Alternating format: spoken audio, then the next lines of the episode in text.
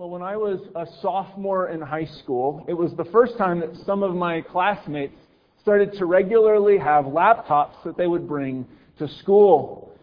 Ostensibly, I think they were supposed to be used to take notes and write papers, but equipped with the latest and greatest Microsoft operating system, Windows Vista, they wowed and impressed their classmates with new ways to ignore our teacher and neglect our schoolwork. And I think that one of the most popular distractions that my classmates offered was Google Earth. We were easily entertained, and we would gather around the laptop, and we'd zoom in on each other's homes. And I remember being amazed that we could zoom in on these world-famous landmarks and images, and I'll never forget how incredible I thought it was that we could see the world, and then North America, and the Midwest, and Indiana, and then we'd zoom into my parents' tiny little backyard in a Southside Indianapolis subdivision.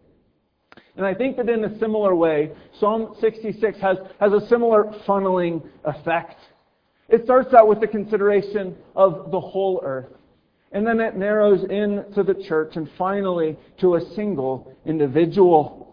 One commentator, he called this psalm, God of all, God of many, God of one. It funnels in. And yet, while the audience of the psalm changes from stanza to stanza, overarching every section, it's a unified theme and a unified aim, that God would be praised for His works, praised by the earth, praised by the church, and praised by the individual Christian. At every level, this psalm calls for praise and worship of our great God. And so our theme this morning is simple. Praise and bless God for His redeeming and refining works, and testify of them. Praise and bless God for His redeeming and refining works, and testify of them. And we'll consider this theme under three headings. I think you might have a bulletin insert. If that's helpful, you can find them there. First, praise God for His works of redemption. Secondly, bless God for His works of refinement.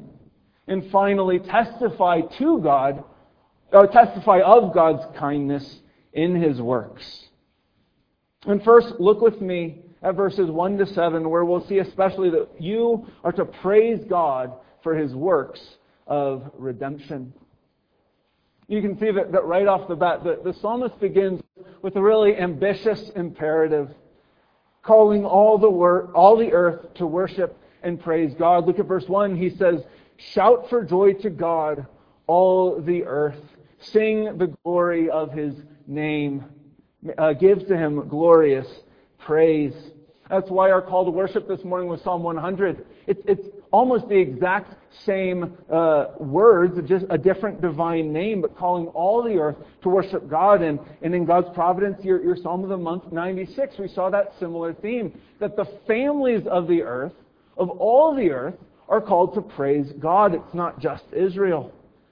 The psalmist here, I think, combines, as it were, the first and the second petitions of the Lord's Prayer, which call for God's name to be glorified and God's kingdom to come. And I think it's interesting that the psalmist, he furnishes the peoples of the earth with a kind of vocabulary for praise. Verse 3 begins, "Say to God." It's as if the psalmist knew that the nations of the earth, they wouldn't know how to praise God. They wouldn't know how to bless God. And so he gives them a vocabulary. You know, just as Jesus, he taught his disciples to pray, didn't he? He said, "Pray then like this." You know, here the psalmist, as it were, he teaches the nations of the earth to praise. He says, "Praise then like this. Say to God, this is how you worship God." And the first thing that the psalmist calls the world to do is to praise God for the greatness of His power through which He subdues the nations. Verse 3 says, "Say to God, how awesome are your deeds. So great is your power that your enemies come cringing to you." Those words, "come cringing," in at least my translation, they're a tricky Hebrew word to translate. It can mean to deceive or to deal falsely. Depending on which translation you have, it'll have the enemies of God submitting to God, or feigning obedience, or pretending to obey. But regardless of how to best translate into English that word, The image that we're left with at the end of verse 3 is of the nations of the earth coming to God, but grudgingly. You think of two boys who are fighting, and one of them taps out. He says, "Uncle." He submitted, but he's not real happy about that. But the next verse, verse 4, it offers encouragement that although the power of God can make his enemies cringe, he's stronger still. He's stronger still, and he can make his enemies worship. Verse 4, it speaks of worshiping and praising and singing. This is no longer a forced submission, but heartfelt praise from nations who have come to know and love and serve Israel's God. This verse 4 promises the realization of the Abrahamic covenant, that in Abraham and in his seed, Jesus Christ, all the families of the earth would be blessed. And part of the realization of that blessing is that all the nations and families of the earth would come to worship and serve Abraham's God. Verse 4 shows us that the hope of Old Testament Israel was and is the same as that of the New Testament church. That one day the earth will be filled with the knowledge of the glory of the Lord as the waters cover the sea. Habakkuk 2:14. But if, as we move on, if in verses 1 to 4, the world is called on to praise God for His power, in verses 5 to 7, the nations are called on to praise God for the works of His power, specifically His work of redemption. Look at verses 5 to 6. 5 to 6, incredible verses. They say, "Come and see. Come and see what God has done. He is awesome in His deeds toward the children of man. He turned the sea into dry land. They passed through the river on foot." Here I think that the psalmist is calling attention to two bookends of one of the greatest Old Testament types and pictures of redemption, where first Israel crossed the Red Sea on dry land, and then they were being brought out of captivity. And then remember, before they went into the Promised Land, the Jordan stopped her flow, and they crossed the Jordan on foot. And in the context of redemption, brothers and sisters, as we contemplate the Red Sea crossing and the crossing of the Jordan, we see that the power of God, it can save from sin, death, and the devil. We see that the power of God can overcome the raging of the nations as Israel was brought out of Egypt with a mighty hand and with an outstretched arm. We see that the power of God can bring hope where there was despair, and freedom where there was slavery, and life where there was death. Death as God released His people from slavery in Egypt. And isn't it noteworthy? Isn't it noteworthy where in the psalm we find this celebration of redemption? It's in the call to the nations. Israel calls the nations to bless God that Israel has been brought out, Egypt included. Egypt is called to bless God that Israel was redeemed from Egypt. And in such a context, I think that this celebration of God's redemption, it's serving as an invitation. It's serving as an invitation. The psalmist says in verse 6 that the redeemed of the Lord did rejoice and are rejoicing and will continue to rejoice in the salvation of our God. And the word to the nations is that they can join the party. They can join the party. By faith in Christ, the nations of the earth are invited to make the victory song of Moses and Miriam their own song. The nations of the earth are invited, as in the words of Psalm 87, to join those from Egypt and Babylon and Philistia and Tyre and Sidon and Cush, all of whom are reckoned in God's economy of grace as citizens of Zion, those of whom the Lord says, "This one was born there." There's a powerful invitation. But also there's a stern warning. Look at verse 7. It says, "God rules by His might forever, whose eyes keep watch on the nations. Let not the rebellious exalt themselves." The nations are here reminded that to deny the gracious offer of the gospel, to refuse to kiss the Son, it's foolhardy rebellion in the eyes of the God who rules the nations by His power. And if any of you are outside of Christ this morning, if any of you haven't trusted in Christ, this warning's for you. Don't rebel against the Almighty who has invited you to have life and have peace. Don't rebel against Him. It's foolhardy rebellion. But you've got to see also, if you're outside of Christ, you've got to see that incredible invitation in verse 5. It says, come and see. Come and see. I'm from a larger family. I have 7 brothers and sisters, and 4 of them are older than I am. And one of the great things about having a lot of brothers and sisters is that as you go on in life, you start to collect a pretty significant data set. You watch your siblings and you see what works and you see what doesn't. You see where rebellion gets them and you see where obedience gets them, and you see what they do that works and that what they do that doesn't. I remember when I was 10 years old, my oldest brother, he was choosing a college, and he chose Purdue University in West Lafayette, Indiana, a little bit north of Indianapolis, and he absolutely loved it. And then my oldest sister was choosing a college, and she went to Purdue, and she loved it. And then another brother and another sister, they all went to Purdue. And as I got older, when I got into high school, I was allowed to occasionally go up for a weekend and visit them. I was able to come and see. I watched a football game, and I saw my brothers, how much fun they had in the dorms at Purdue. And I saw the dining course, and I thought, that's incredible. And I saw a wonderful church and opportunities for Christian fellowship. And no surprise, but by the time I was a senior in high school, I was practically frothing at the mouth to get to Purdue. I'd come and seen. And for you unbelievers, maybe it's a silly illustration, because this invitation, it's not an invitation to come and see how much fun you could have at university. No, it's an invitation to come and see the works of God. Come and see what God has done. It's an invitation to come and see how God in Christ has redeemed the people. See how in Christ orphans are given a father and a family. See how the hungry and the thirsty and the destitute are given water and wine and bread and milk, all without money and without price. Unbelieving friends, come and see the works of God. He is awesome in His deeds towards the children of man. The psalmist, he calls the nations of the earth to praise the God of the earth for His powerful works, especially His powerful work of redemption. But as the psalm progresses, remember the audience, it narrows in. The people singing, rather, it narrows in. The psalmist moves to a more narrow call to the people of God. And we'll see under our second heading that the psalmist calls on the church to bless God for His works of refinement. This is our second heading. Bless God for His works of refinement. It may not be obvious that there's been an audience shift between verse 7 and then verses 8 to 12. It's still corporate. The address is still to you peoples. But our clue to the change in audience, it comes from the pronouns.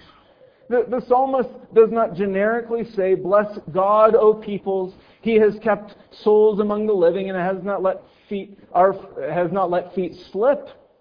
No, you see, he uses plural possessive pronouns. He's our God. He keeps our souls among the living. He does not allow our feet to be slipped. This is the church, the people of God, who are called to bless our God and to let the sound of His praise be heard. And this probably isn't particularly shocking to you. We sing the Psalms every week. We're familiar maybe with these calls to bless God. Perhaps we're used to the language of ways that God sustains us, even as we see in verse 9 that God keeps our souls among the living and does not allow our feet to be moved. But if you're unfamiliar with the Psalm, I think that what comes next is truly shocking. Truly surprising. And the psalmist recounts a period of trials and difficulties, a period of testing and refining, a period of affliction and pain. And the psalmist identifies God as the source. The psalmist says that these things came from God. Look at verse 10. For you, O God, have tested us. You laid a crushing burden on our backs. You let men ride over our heads. We went through fire and through water. Brothers and sisters, Psalm 66 is teaching a staggering truth. God is behind the suffering. God is behind the discomfort and the agony. God is behind it. Our catechism, it asks this question. I think it's question 7. What are the decrees of God? And it gives this answer. The decrees of God are His eternal purpose, according to the counsel of His own will, whereby for His own glory He has foreordained whatsoever comes to pass. Whatsoever, it's all-encompassing. Matthew Henry comments, we are never in the net, but God brings us into it. Never under affliction, but God lays it upon us. Have you wrestled with this truth, Christian friends? Have you wrestled with God's hand in your suffering, in His hand in your trials? This is what theologians will call the question of theodicy. How can a God be sovereign and good when there's such evil in the world? And I think as Christians, the question is more acute for us. How can God be sovereign and good when there's such suffering in my life and in the lives of His people? This matter of God's sovereignty in and over our trials, this is not a vague theological truth that's only dealt with in dry seminary classrooms or obscure works of systematic theology. No, this is an experiential question. And it's wrestled with at hospital bedsides and hospital operating rooms. It's wrestled with at gravesides. It's wrestled with by Christians who flood their bed with tears each night, asking God, why? You think about Christians who long for assurance of God's love, but they never seem to get it. They ask God, why? It's wrestled with by patients who've received a discouraging diagnosis, the cancer is back, or the procedure was unsuccessful. They ask God why. It's wrestled with by mothers who have miscarried and parents who lose their children. And we could go on and on giving examples of Christians who ask God why. Why is this happening? Why this much pain? Why am I sick? Why is my loved one unwell? Why have I worked so hard yet seen no fruit? God, why have I prayed so long but only found the heavens above me as brass?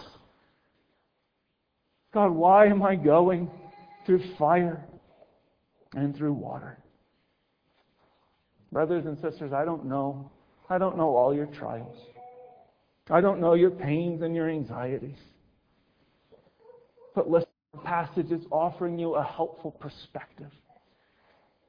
It's the perspective of a people who have been brought through trials, through fire and flood. And what's their analysis of these trials? What do they see as they look back on these trials? What do they see God doing? They say, verse 10, "For you, O God, have tested us. You have tried us." It's the language, you know, of metal being refined and superheated, and the dross and the slag comes to the top and is scraped off. And sometimes in God's providence, we see that He'll discipline us to keep us from pursuing a sinful path. Sometimes discipline and trials are in response to sin. But in this psalm, that's not the case. It is not true that every trial and every hard providence is a discipline for sin. Instead, we're seeing here in Psalm 66 a God who grows His church through adversity and refines His people through fire. Some of you may know the name of Samuel Rutherford, a 17th century Scottish minister, himself acquainted with trials. His wife was desperately sick. He was exiled from his church. And he wrote a letter once. He wrote a letter once to a woman who was in great distress and anguish. And he wrote to her, he said, "Madam, herein shall ye have comfort, that He who seeth perfectly and knoweth your frame, and what is most healthful to your soul, holdeth every cup of affliction to your head with His own gracious hand." He went on, "Never believe that your tender-hearted Savior, who knoweth the strength of your stomach, will mix that cup of affliction with 1 ounce of poison. Drink then with the patience of the saints, and the God of patience bless your medicine." Brothers and sisters, our psalm is teaching us that our trials are medicine. It is by way of these trials and not despite these trials that God keeps our soul among the living and does not allow your feet to slip. Although a child may cry and cringe at the doctor's needle, it's loving medicine to protect and bless the child. And although we may balk at the afflictions in our life and at the hard path on which our Savior has called us to walk, we can be sure, you can be sure, Christian friends, they come from the hand of a loving Father. These trials, they deepen our fellowship with our Savior, who was himself, remember, a man of trials, a man of sorrows, and acquainted with grief. They grow us in sanctification as the fires cleanse and the waters wash. They grow us in reliance on our ever-present God, who has promised us, Isaiah 43:2, when you pass through the waters, I will be with you. And through the rivers, they shall not overwhelm you. When you walk through the fire, you shall not be burned, nor shall the flame scorch you. But notice lastly under this heading, that our trials are a preamble to rest. Our trials, Christian friends, are a preamble to rest. The psalmist concludes this section of our psalm at the end of verse 12. He says, "Yet you have brought us out to a place of abundance." Some of your translations may say a place of rich fulfillment. The word is literally, it's a place of saturation or a place of overflow. It's the same word used in Psalm 23 to describe that cup of blessing, that cup that runs over. The people of God, now having come to the other side of their trials, they look at the place prepared for them and they see abundance and they see rich fulfillment. But brothers and sisters, it was after their trials.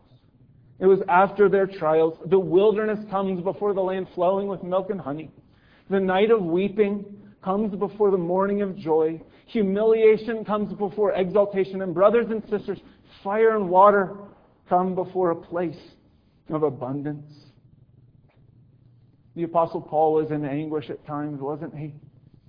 He was beaten and stoned and shipwrecked, adrift at sea. He says he was in danger from Jews, danger from Gentiles, danger in the wilderness, danger at sea, danger in the city, and he goes on. And yet he could still reason. 2 Corinthians 4:17, for this light momentary affliction is preparing for us an eternal weight of glory beyond all comparison. Christian friends, never lose sight of the eternal weight of glory yet to be revealed. Never doubt that as you walk through your season of affliction, your Savior holds your hand. Never doubt that as your Savior leads you through dark nights of the soul, the time is set even now when the day will break and the shadows will flee away. The thrust of verses 8 to 12 is not that we bless God because our trials are insignificant. Oh, we bless you, God, because we've never had a hard day. We bless you because nothing hard has ever happened to us. No, we bless God because through our refining trials, we're kept among the living, kept steadfast, and in due season brought to a place of abundance. So far we've seen that we're to praise God for His redeeming works and we're to bless God for His refining works. But notice finally, as we consider verses 13 to 20, that we are to testify of God's kindness in His works. Testify of God's kindness in His works.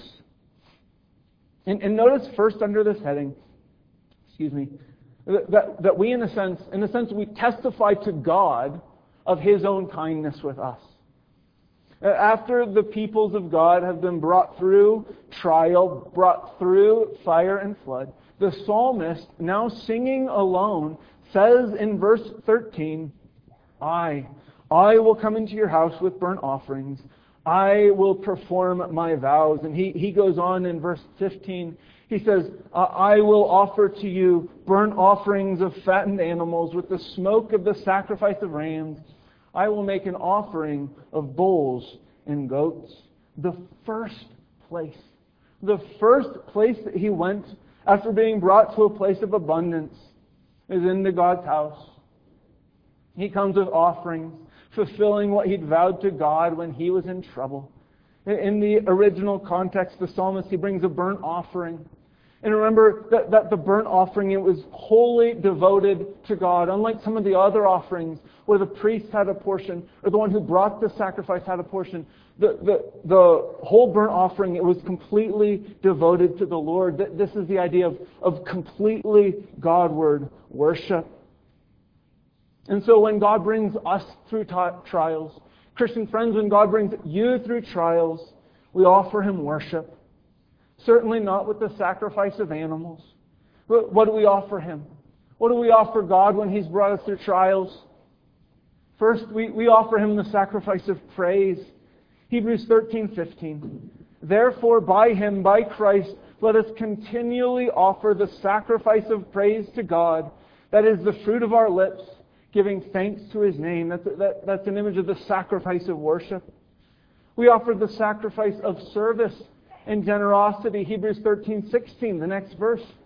But do not forget to do good and to share, for with such sacrifices God is well pleased.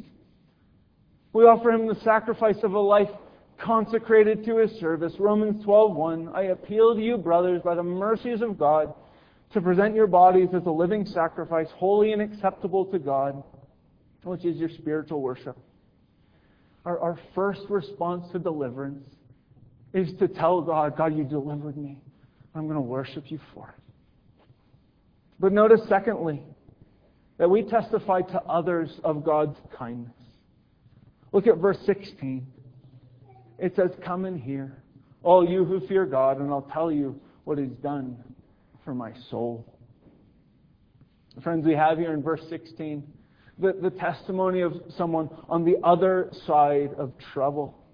And in this call, the one who's come through fires and floods and trials, he's bearing witness to God's mighty acts. And brothers and sisters, one reason that God brings us through trials is so that we can be a blessing to those who are in trials. Paul writes, 2 Corinthians 1:3 and 4, Blessed be the God and Father of our Lord Jesus Christ, the Father of mercies and the God of all comforts, who comforts us in all our affliction, so that we may become able to comfort those who are in any affliction with the comfort with which we ourselves are comforted by God. We're brought through trials so that we can bless those who are in trials. And if I could say a word to you, older saints, I think that this call to testify of God's kindness has an especially acute application to you. You Christians who have been through the ringer, you Christians who have been through fire and through flood and through affliction and through adversity, the church needs to hear from you about what God has done. Because I'm sure that there are members of this church who are in trials now. Members of the Springs RPC who would say, perhaps not aloud, that they're in the midst of fire and in the midst of flood. And older Christians, they need to hear you say, come in here and I'll tell you what He's done for my soul. Come in here, I'm going to tell you about how God has dealt with me, how God deals with His children. They need to hear you say, come in here and I'll tell you what He's done for my soul. But as we think about this personal testimony, as we think about the psalmist's call to come and hear, I think that it's important that we understand who's singing. You know, it's right for us, as we just did, to read verse 16 and to make personal application, saying, I will declare to other peoples what God has done for me. But we also need to apply verse 16 by being those God-fearing ones who come and listen to the psalmist. He says, come in here. And friends, when God's Word says, come in here, we better come and listen. But this begs the question, to whom are we listening?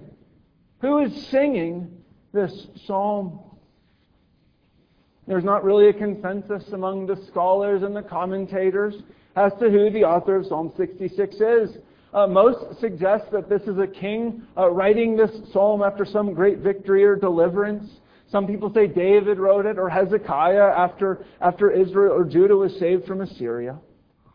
But of course it's speculation. It's conjecture. We don't know. As we said, it's an anonymous psalm. We don't know the human author. But certainly we do know the Spirit who inspired the psalm. And we know, don't we? We know for whom it was ultimately written. Doesn't this psalm give voice to the earthly experience of our Savior? On the cross, wasn't Christ being brought through fire and through flood? At His resurrection and His ascension, wasn't He brought to a place of abundance? And doesn't Jesus testify about what God has done? Doesn't He say to His brothers, Psalm 22, I will declare your name to my brethren. In the midst of the congregation I will praise you. You who fear the Lord, praise Him. For He has not despised nor abhorred the affliction of the afflicted. And brothers and sisters, the writer to the Hebrews, he tells us that it's because Christ was afflicted. It's because He passed through fire and through flood that He's able to help those who are in trials. Hebrews 2:17 and 18. It says, therefore in all things, He, that's Christ had to be made like His brethren, that He might be a merciful and a faithful high priest in the things pertaining to God. And he goes on, for in that He Himself has suffered being tempted, He is able to aid those who are tempted. And notice, friends, that word that's translated tempted, it can also be translated tested. It's the same word. We could say, for that He Himself has suffered being tested, He's able to aid those who are tested. He's able to aid and help those who are tried and tested in this sinful and evil world because He was touched with our same infirmities. He's able to help. Brothers and sisters, as we sing this psalm, we hear the words of our Savior. We hear Him invite us to follow Him, both in the fellowship of His sufferings, in the trials and the affliction and the adversity. But we also hear Him invite us to follow Him in the share, in His exaltation, and in the power of His resurrection. And as we close this psalm, the psalmist gives all praise and honor and glory to God. The psalmist testifies of God's kindness in trials. And finally, the psalmist testifies of God's mercy in hearing prayer. Verse 20, blessed be God, because He has not rejected my prayer or removed His steadfast love from me. Well, we've seen, haven't we, in this psalm, rich encouragements to praise and bless our God and to testify of His works. He's the God of the world who has redeemed a people to be His own treasured possession. He refines that people through suffering, and in due season He brings them out to a place of abundance. And friends, if the Lord has brought you through fire and through flood, pay your vows. Offer Him worship and sing His praises in the hearing of His people. But if you're in trials, if you are in the crucible of affliction and suffering, listen to the saints who have gone before you. But more than that, listen to your elder brother, Jesus Christ. He says to you, when you pass through the waters, I will be with you. And through the fire you shall not be burned, nor shall the flame scorch you. And for you suffering Christians, you storm-tossed and afflicted Christians, know that He's with you. He says to you, come and hear, and even come and follow. And friends, know for certain that the captain of your salvation will, in due season, bring you out to a place of abundance. And so, brothers and sisters, praise and bless God for His redeeming and refining works, and testify of them. Amen. Please pray with me and ask the Lord for His blessing. Our God and our Father, how we thank You that You are a God who says to the world, come and worship Me. How we thank You that in Christ, Abraham's seed, Your salvation is offered to the ends of the earth. And God, as we go through this sinful world, as we experience suffering and trials, I pray that You would give each one of us a sight of heaven, that we could see that cloud of witnesses encouraging us, that we could listen to the words of our elder brother, Jesus Christ, calling us through.